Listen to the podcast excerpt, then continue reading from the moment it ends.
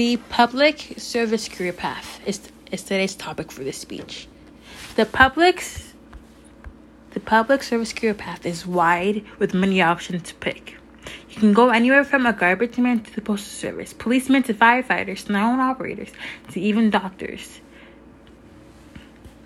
Then you have also have government employees like a district attorney, paralegals, and judges. Garbage men are the foundation. Garbage men are the foundation of today's society. They too many people take them for granted. The women and men that work on these garbage trucks stop the garbage from piling on the streets. Unintended garbage can cause diseases to spread, so they provide a necessary service. They can make also make around twenty dollars an hour nationwide, which is fifty to sixty k. Then mail carriers are also important to society because they deliver a mail. They bring the mail to our homes six days a week. Some mail carriers drive mail trucks, others walk up and down the street putting the mail into mailboxes. Mail carriers have to work in all kinds of weather snow, rain, sunshine, all of it. Especially during the pandemic, postal, off- postal officers carried all of their backs in their hands. The normal eight hour the, the normal eight hour shifts turned into 14 hour days for these workers. They can also earn anywhere from 36.9k to 64k.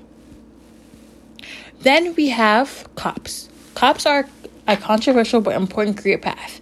Police officers are both part of the community they serve and the government protecting the community. The purpose of law enforcement in a free society is to promote public safety and uphold the rule of law. So the individual liberty may flourish. Police are, tr- are police are also trained in first aid and rescue because police officers are often one of the first people to get to a place where people are sick or injured, such as a car accident or a fire. Then, my personal favorite are firefighters. Firefighters respond to fires, accidents, and other incidents where there are risks to life and property. Full time firefighters help protect the public in emergency situations. They respond to a wide variety of calls, as well as fires. They assist at car crashes, chemical spills, flooding, and water rescue.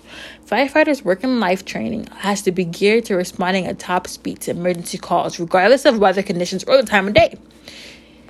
Every time firefighters are called to the, to the scene of an emergency, they must be prepared to leave and use each of the skills they were trained in.